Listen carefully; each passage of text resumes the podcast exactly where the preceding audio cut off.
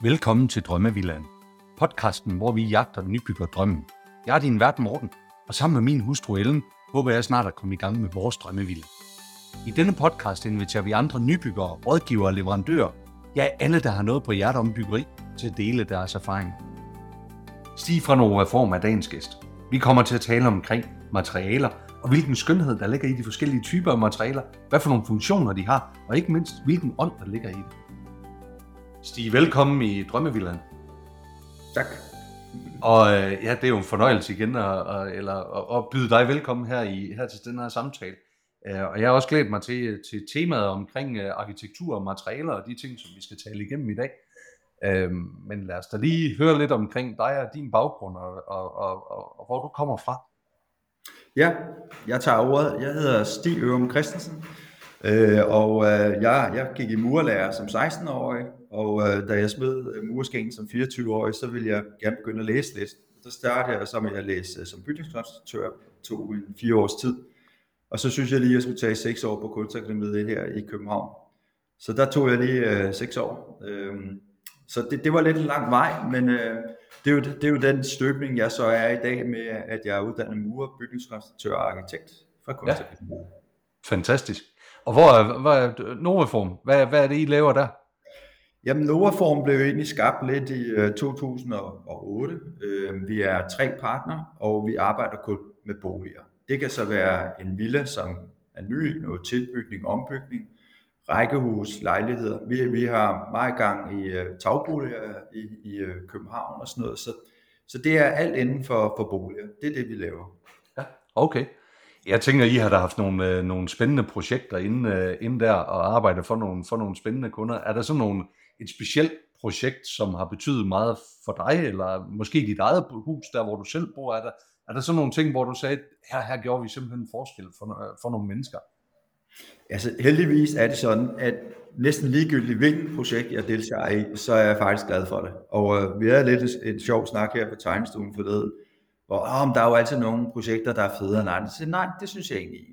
Fordi okay. om vi, vi laver en carport eller en haveplan, eller, eller vi skal lave en ny første sal, eller en tilbygning, eller en lejlighed, så, så går vi øh, som arkitekter, og det gør vi her på Snoreform, vi, vi gør det med, med sjæl og ånd. Og det er jo sådan en indbegreb af, af, hvad man er øh, som arkitekt. Nogle gange bliver man jo også lidt brændt af at lægge så meget hjerteblod i det. Men, øh, men det er det, vi gør. Så, så om vi sidder og laver en lille haveplan, eller et kæmpestort villa, eller sådan noget andet. Jeg, jeg synes bare, det er fedt at være arkitekt, og, og være i den øh, dialog og sådan noget. Nu det så er sagt, så er byggeriet jo også et, et lidt, øh, lidt farligt sted, hvis vi kan sige det sådan, ikke? fordi der er jo mange historier, som øh, man også skal styre sig lidt igennem. Ikke? Men, men jeg er sgu glad for at være arkitekt. Så... Ja. Hvor du hvad, det var, faktisk et, det var faktisk et skønt, befriende svar på en eller anden måde, at det ikke var sådan øh, nogle specielle ting, men at det faktisk var arbejdet med faget. Uh, og det er jo også nogle af de, der er lidt, øh, sådan lidt i, i samtalen, før vi hopper i podcasten, jeg oplever ved dig.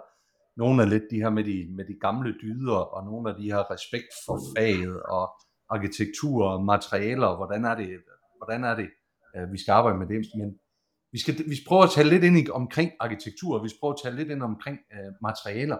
Kan du ikke prøve lige at fortælle lidt omkring øh, din tilgang også til, til, til arkitekturen først, og så kommer vi over til materialerne bagefter. Jeg ved, I har noget med nogle signaturer, som I har arbejdet lidt med ved, øh, over ved jer. Det vil jeg gerne. Altså, vi er, vi er jo først og fremmest en arkitektvirksomhed, og det, det er vi stolte og glade, glade for. Øh, og og det, vi, det vi tilbyder vores kunder, det er jo, at, at alle kunder kommer jo med deres indkøbsliste, hvis man kan sige det sådan. Og, og de kommer jo heldigvis også med, med meget forskellige, forskellige grunde. Altså, der er jo ikke én grund, der er ens, selvom nærmest det er rækkehuset ved siden af, så, så er det bare lidt forskelligt alt sammen.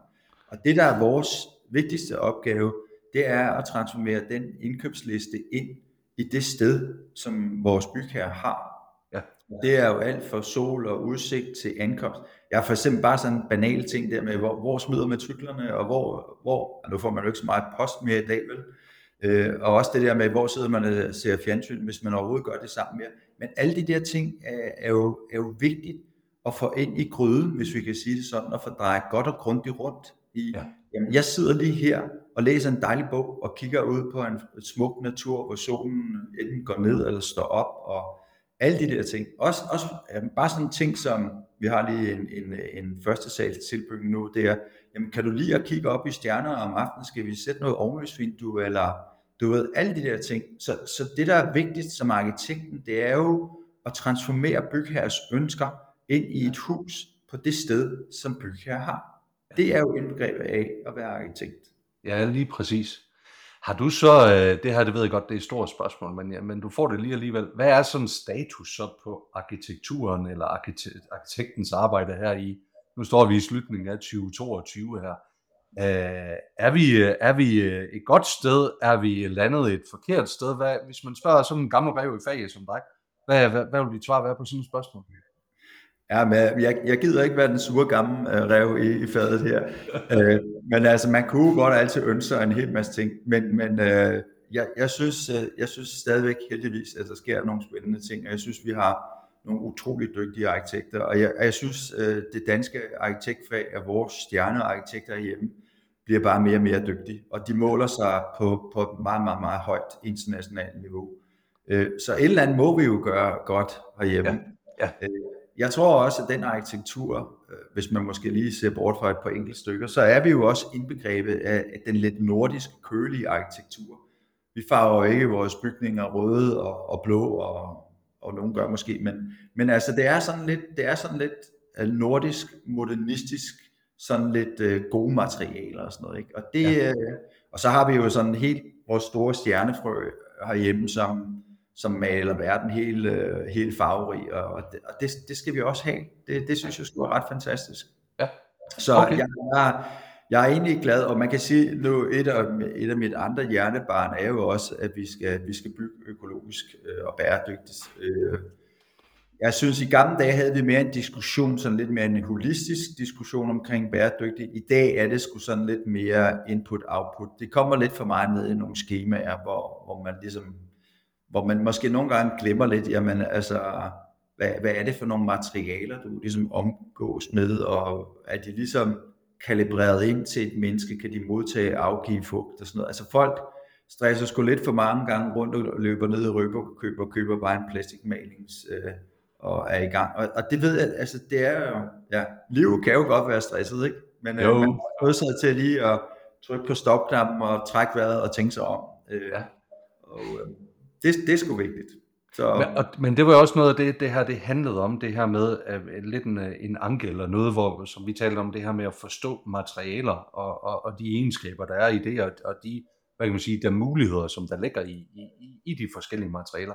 Kan du ikke lige prøve at putte lidt mere perspektiv på det, set fra din uh, stol af? Altså, hvad, hvad, er det, hvad, er, hvad er det, vi kan gøre bedre i dag, uh, med hensyn til det her?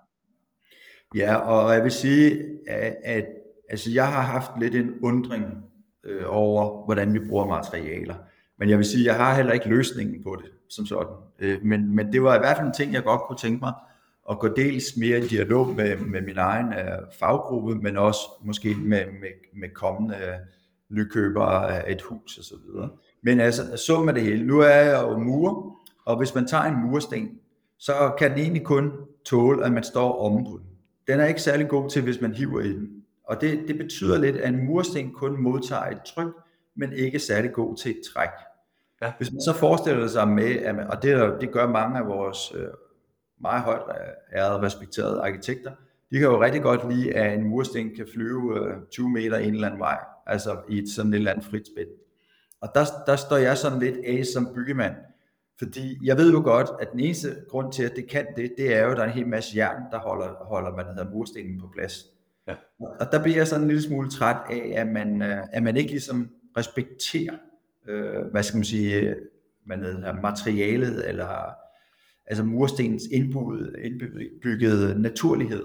Ja. Øh, og jeg ved godt, at vi, kan, vi behøver ikke at bygge, ligesom vi gjorde i, uh, i 1200-tallet, eller ved, ved år 0, eller sådan noget. Men, men altså for eksempel med mursten, den har vi jo brugt i måske ja, mere end 3.000 år. Øh, og, og de forstod jo i gamle dage, de, kunne, de, forstod, de vidste jo slet ikke, at man kunne lægge jern ind i alt muligt andet, så, så de brugte jo hvad er materiales øh, ånd, hvis man kan sige det sådan, og formåede at lave nogle fantastiske huse af, af mursted. Altså, vi alle sammen er jo, er jo nok dybt imponeret over, hvordan både romeriet og, og andre ligesom kunne, kunne bruge øh, en mursten, og, og de brugte jo den med øh, ja, den, dens ånd i sig. Ikke? Ja. Øh, der, der, der synes jeg, der synes jeg, vi er kommet lidt for langt væk øh, fra, fra hvad, hvad, hvad den kunne. Altså nu, jeg sidder lige sådan og tænker lidt på Rundetårn. Det er jo bygget af mursten. Alt af mursten øh, i Rundetårn og bygget i 1640.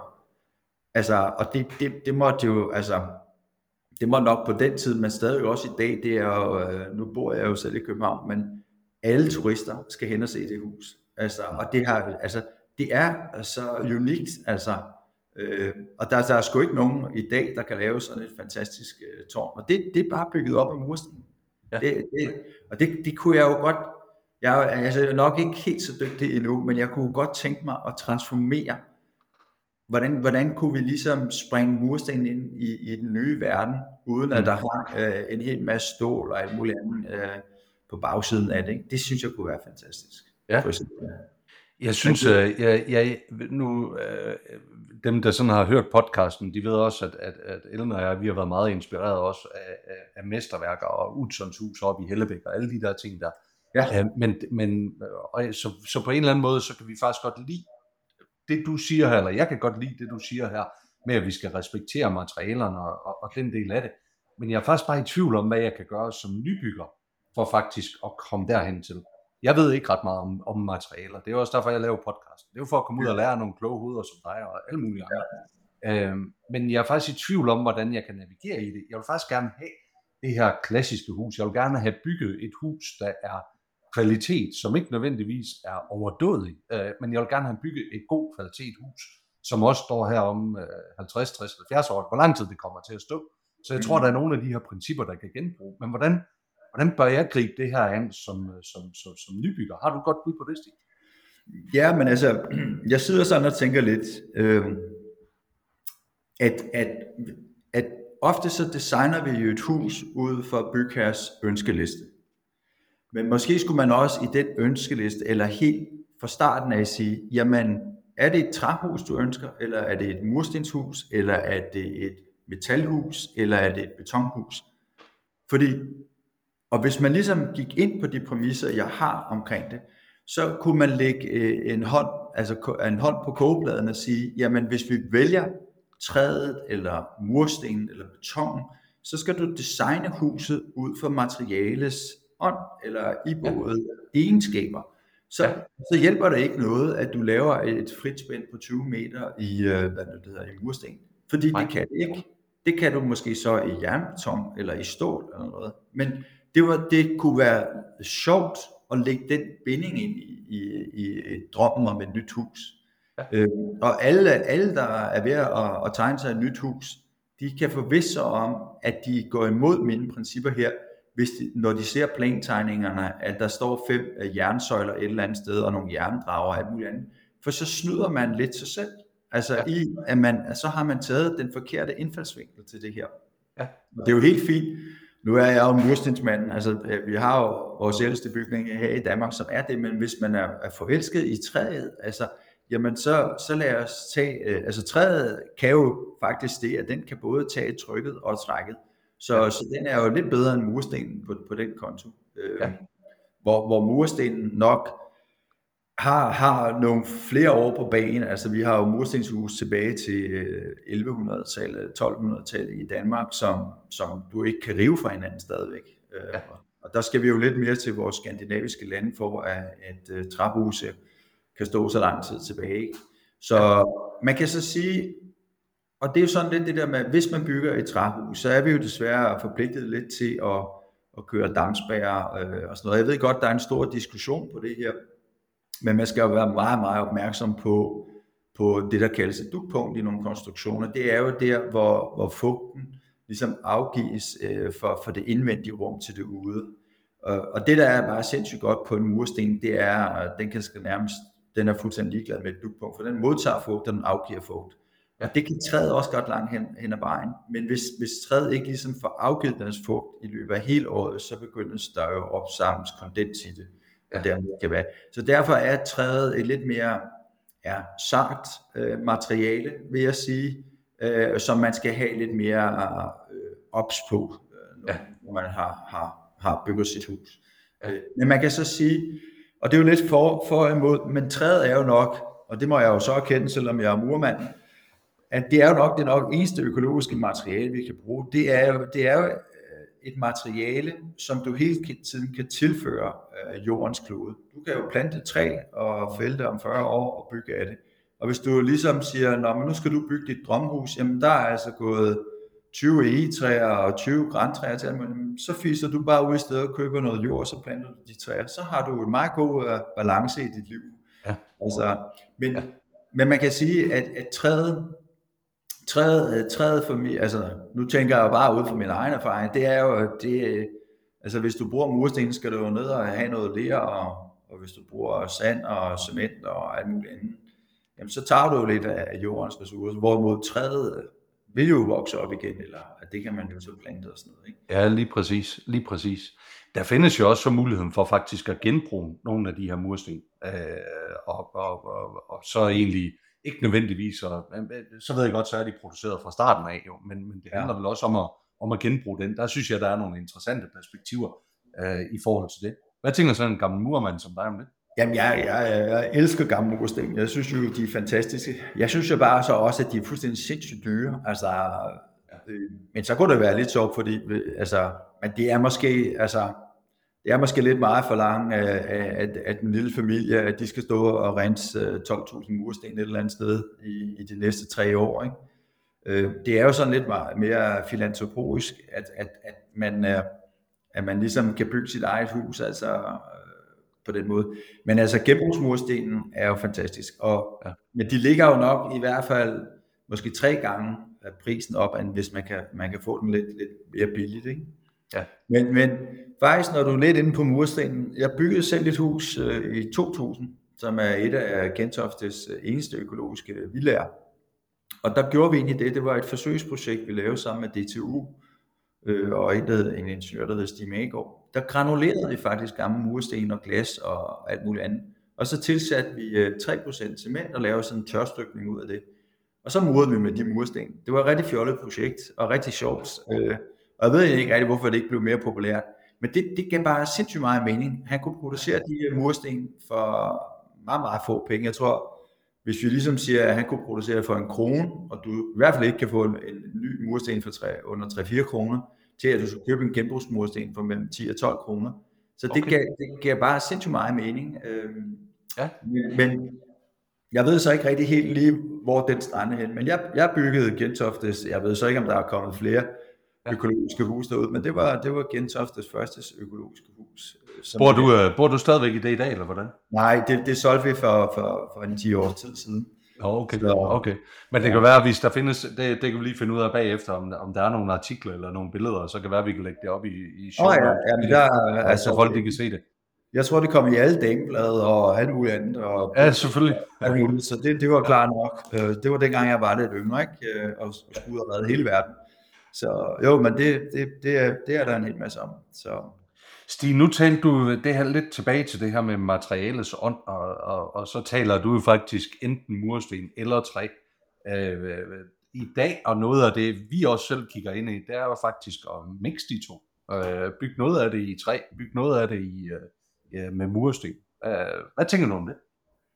Det tænker jeg, det, det synes jeg jo er fint nok. Øh, Altså det handler jo meget om igen, hvad er det for et hus, man skal designe, og øh, hvilken stilart vil man gerne gå ind på, og så videre. Altså træ og mursten er, er, der, er der fint at gøre. Ja. Altså, så, så, så, så det kan man sagtens.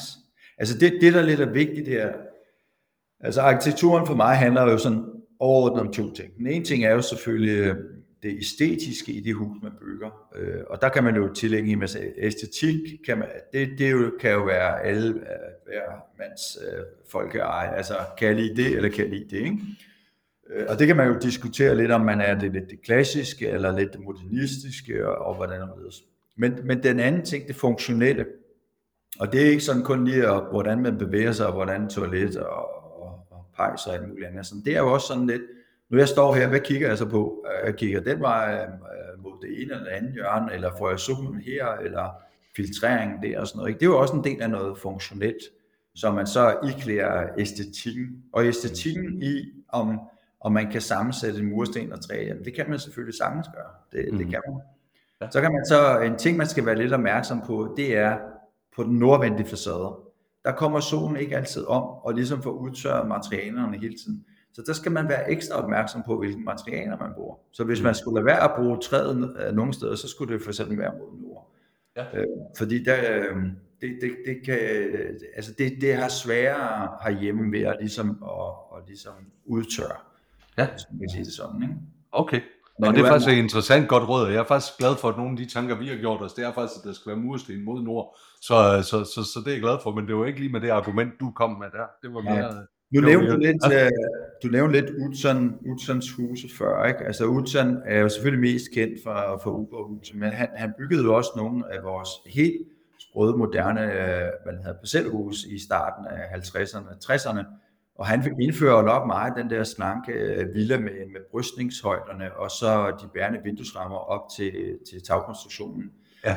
Øh, og det, det er jo, øh, vi griner måske lidt af de hustyper lidt i dag, de er jo sådan lidt udskældte, men, men han er faktisk lidt øh, first på, på, på den konto. Og, og han og Arne Jacobsen var jo meget øh, fremme i, i, øh, i øh, hvad det hedder, parcelhusdelen. Øh, ja der vil jeg nok sige, Utzon i, i hans del vandt måske lidt mere over Arne Jacobsen. Det, nu bliver jeg nok sikkert skal ud af min kollega, men, men det, det som for eksempel de begge to gør, det gør Arne Jacobsen nok lidt bedre måske. Det, er, det gør Utzon egentlig også, men det er, det er det, vi kalder for den additive arkitektur. Det handler lidt om, at hvis man kender lidt til uh, Utzons uh, kinkohusene, altså de rækkehus, han har, der, der udvikler han ligesom et, et rækkehustyp, og så sætter han måske 40 af dem ned på, på det samme øh, ja. gruppeområde, og så laver han en lille smule øh, rytmebevægelse i det. Og det er, det er sindssygt godt. Det, jeg har lavet rigtig, rigtig mange rækkehus, øh, hvad hedder, og jeg elsker den der systematik. Det er jo sådan lidt, at man kombinerer ud for den additive arkitektur, forstået på den måde, at man har en enhed, man så sætter 40 af sammen, men hvordan griber det så fat i landskabet? Det er fantastisk. Altså. Ja. Og, ja. Så de har været, øh, men jeg ved ikke rigtig, hvordan de sådan er kendt ude i folkemunden. Altså, de er måske lidt mere kendt for, for nogle større ting, men de, de har sgu været meget banebrydende også inden for, for, for parcelhusbyggeriet.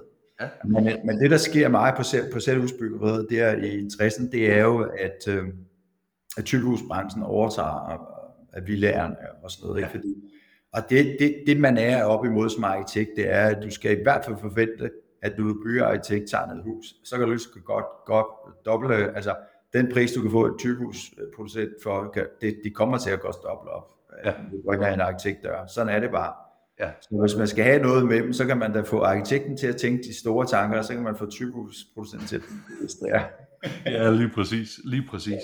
Ja. Stig, hvordan, øh, hvad tænker du, nu taler vi om omkring det her med materialet sådan, øh, der, der, der kommer jo til at være nogle store krav omkring bæredygtighed også, øh, og klima fra os, der, der, der bliver styrket både næste år og næste år igen, som jeg forstår det. Ja, øh, og det, det må jo også betyde, at der kommer en ny innovation inden for materialer. Et eksempel, det var jo det, I byggede op i Gentofte, men, men, men der kommer vel også en masse ny innovation inden for det. Nogle nye øh, materialer, som man kan bruge på nye måder, med nogle nye karakteristika osv. Øh, kommer det til at være til fordel for, for, for arkitekturen, eller kommer det til at være til fordel for, for, for, ja, for det bæredygtige byggeri? Ja, jeg tænker sådan lidt øh, øh, historisk på den også. Ikke? Altså, jeg, jeg, jeg, jeg har giftet mig ind i en arkitektfamilie, og øh, min svigermor, Anne Ørum, øh, var en af de første kvinder i, starten af 70'erne, som byggede det økologiske hus. Og grund til, at jeg nævner den her historie lidt med, det er jo, at at det bæredygtige var styret mig af arkitekterne i gamle dage. Fordi vi var sådan lidt, ah, det kunne da også være fedt at lave et halmhus, eller et eller andet sjovt, eller vi, vi skal prøve noget skægt af den anden, ikke? Og he, i hele det historiske perspektiv, der synes jeg, vi har bevæget os over i, at det er kraftigt bare blevet et Excel-regneark nu, ikke? Input-output. Altså, jeg, jeg var med til at lave det første svanemærkehus øh, i Danmark. Jeg tror, vi var tilbage i 2006 eller et eller andet. Og jeg kan egentlig meget godt lide øh, et svanemærket hus, og også produkter som det er jo et nordisk certificeringsmærke. Men det, er, det, har, det synes jeg, de fleste har glemt lidt i dag. Jeg ved godt, det svanemærke er stadig meget i Vesten, men der er mange, som, som bare bygger i det, der hedder DGNB-certificering, og nu får vi så det nye LCA, og, og, og hvis vi har lidt med større vilje at gøre, og tror også om nogle år, så skal vi genberegne det hele sådan noget. Ikke?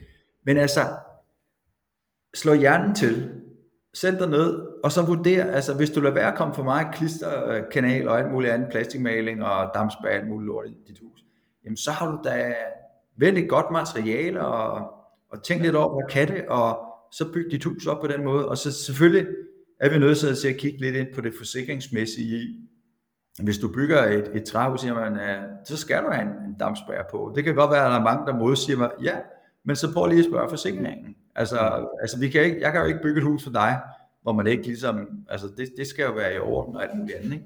Det er så, klart. Så, men, men jeg tror, det som lægefolken, og det er det, du spørger mig lidt til. Altså, hvis du løber ned og køber 100 liter plastikmaling, jamen, er det godt eller skidt? Altså, er, er det godt for dig og din krop? Altså, kan du hælde dig ned i badekar og bade dig i det, eller, eller hvad? Altså, det skal du så leve i. Altså, det, det er de spørgsmål, du skal stille dig. Og når du, når du så laver alle dine badeværelser og fuger og alt muligt, det er jo ikke andet plastik. Du kommer alle mulige steder. Vådrumsbærer og gummifuger og plastik her og der. Altså, stil op og spørg det. Og så spørg dig selv, om det er et bæredygtigt materiale, om du har lyst til at have det i dit hus eller ej. Ja. Altså, ja. Og så kan, så kan sådan en gammel nørd som mig, eller nogle af de unge arkitekter, de kan jo sagtens hjælpe dig. Men det der, er, det, der er vigtigt, og det kommer selvfølgelig med erfaringen, det er det materiale, du har, hvordan fanden sammensætter du det så også? Det er jo super, super vigtigt. Og der bliver jeg monsternørdet. Fordi okay. der er rigtig mange ting, som bliver kasseret på mit bord, som jeg slet ikke gider med at gøre. Hvad kunne det være et eksempel på det, for eksempel? Uh, hvad? Jamen altså, for eksempel, hvem fanden har under, hvem har opfundet øh, banevarer op på et tag? Altså, hvem, hvem opfinder en plastikdug, som ligger under et tegltag, som kan holde i 200 år? Det der plastiklort nedenunder, det holder, det holder 25 år, hvis du er heldig. Uh, ja. nu bliver sikkert skældt ud af mange. Men det, det, der, det er sgu da idioti, at vi har en, en konstruktion, hvor vi ved godt, at et tegltag er ikke tæt. Altså det er derfor, vi har et undertag. Men når du kommer det der plastik ned under, det, det er jo væk om 25-30 år. Ja. Det, er jo, det er jo sådan levetidsbestemt i, at hvis du vælger et tegltag, som det, altså tegltag kan ligge 100-200 år, altså, og så lægger man en eller anden plastik ned under, jamen så er du sgu nok nødt til at, at skifte dit tag ind om 30 år, fordi det er pisse udsat. Altså, ja. og det er jo du... tanker, man er nødt til at, at koble sig på. Præcis. Når du så siger det her, og nu er, nu er vi meget novice inden for, inden for byggeri, men når du siger det her, så, så, så udfordrer det jo mig på en eller anden måde, fordi det der, det vidste jeg ikke. Stig, altså det, det der er plastik, hvordan skal man, altså, du som nybygger, jeg ved godt, hvad svaret det er, fordi du kan jo straks gå ind og så sige, at du sparer en god rådgiver med. Øh, men, men i bund og grund, så er det jo nogle af de der udfordringer, vi står med, når vi er nybyggere i, øh, og, og skal bygge et nyt hus også den der med at få fundet de rigtige rådgiver, ikke? Altså, der er nogle udfordringer i det. det men selvfølgelig er der det. Ja. Og jeg tror, at vi alle sammen, alle mennesker råber jo lidt i hver, hver deres vej, det er klart, ikke? Men, men erfaring er jo, er jo dyrt købt. Altså, ja. Det, ja. det er det. Øh, og, og det er klart nok, at nu skal vi ikke skælde nogen ud, men, men hvis det er en sælger, som vil sælge dig et hus, så er han bare interesseret i at få en kontrakt med nogle penge i kasse. Så, så, så de folk, der skal bygge det, de, de skal jo bare bygge det billigst muligt, så alle er glade. Og sådan er det jo bare. Ja. Men, men man er bare nødsaget til at slå hjernen til i, at hvis du kommer plastik og alt muligt lort, og ikke forstår materialerne ind i dit hus, jamen, så får du også bare, hvad du køber. Altså, ja, lige præcis. Og, og det, det er, jeg ved godt, jeg er en gammel, en gammel dreng efterhånden. Det, altså, det er klart nok, den know-how, man har, den bygges jo op igennem mange år. Altså, min, min far var murmester også. Jeg stod på, på byggepladsen sammen med ham, da, da jeg var 8 år gammel. Jeg har været nede og, og røre mørtler rundt og gamle kaldtyper og, og gået med munkelmursten og alt muligt andet. Det, det er klart, man, man formes jo af det, man er.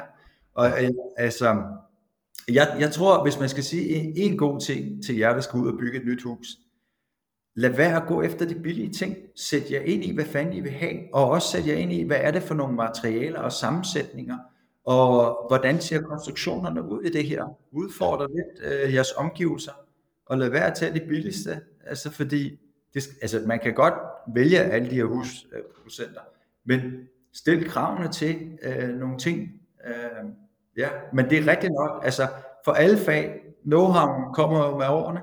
Det gør det. det, ellers, gør må det. Man, ellers må man købe lidt hos mig jo. det er det jo. Og ved du hvad, jeg synes faktisk det her med uh, altså, at stille krav, når de, de sidste ting, du kommer med her, det synes jeg faktisk, det, det, det, det kan runde sådan en samtale rigtig godt af her. Øh, og jeg synes, det er, jeg synes, det er nogle gode råd, som, øh, som vi kan tage med os som, øh, som nybygger i det her. Øh, meget interessant det her med materialer. Øh, det, det, det, har været, det har været en, en, en lærerig samtale. Og også givet mig sådan lidt perspektiver til, når vi skal til at bygge, og det e idékatalog, vi skal til arkitekter med hvordan vi faktisk kan prøve at indtænke nogle af de her ting. Så uh, Stig, hvis man skal følge dig, eller følge jer, uh, hvor skal man gøre det hen, og hvad, hvad skal vi linke til i vores show notes? Jamen altså, man kan jo kigge lidt mere ind på os. Vi hedder jo Novaform, man kan man jo søge på nettet. Vi, ja. vi prøver at opdatere vores Instagram også, der kan man også prøve at finde os. Og så er vi medlem af Danske Boligarkitekter. Øh, jeg hedder Stig Ørup Christensen, og min partner Rico Lundqvist. Vi er begge to derinde med vores profiler. Så Ja. Fedt. Ved du hvad, øh, det tager vi og linker til i, i show notes, alt det her, som du lige har nævnt. Uh, og så vil jeg bare sige tak for dit bidrag her i dag. Uh, og tak fordi du havde lyst til at stille op til det. Tak, og held og lykke derude. Tak fordi du lyttede med på denne episode af Drømmevillaen. Følg os på Instagram, hvor vi poster billeder og videoer fra vores gæster og fra vores samtaler. Og har du noget, som du vil dele, så ræk endelig ud til os. Det gælder både, hvis du er nybygger, rådgiver eller leverandør. Så kan vi alle blive klogere og forhåbentlig få vores drømme til at blive til virkelighed.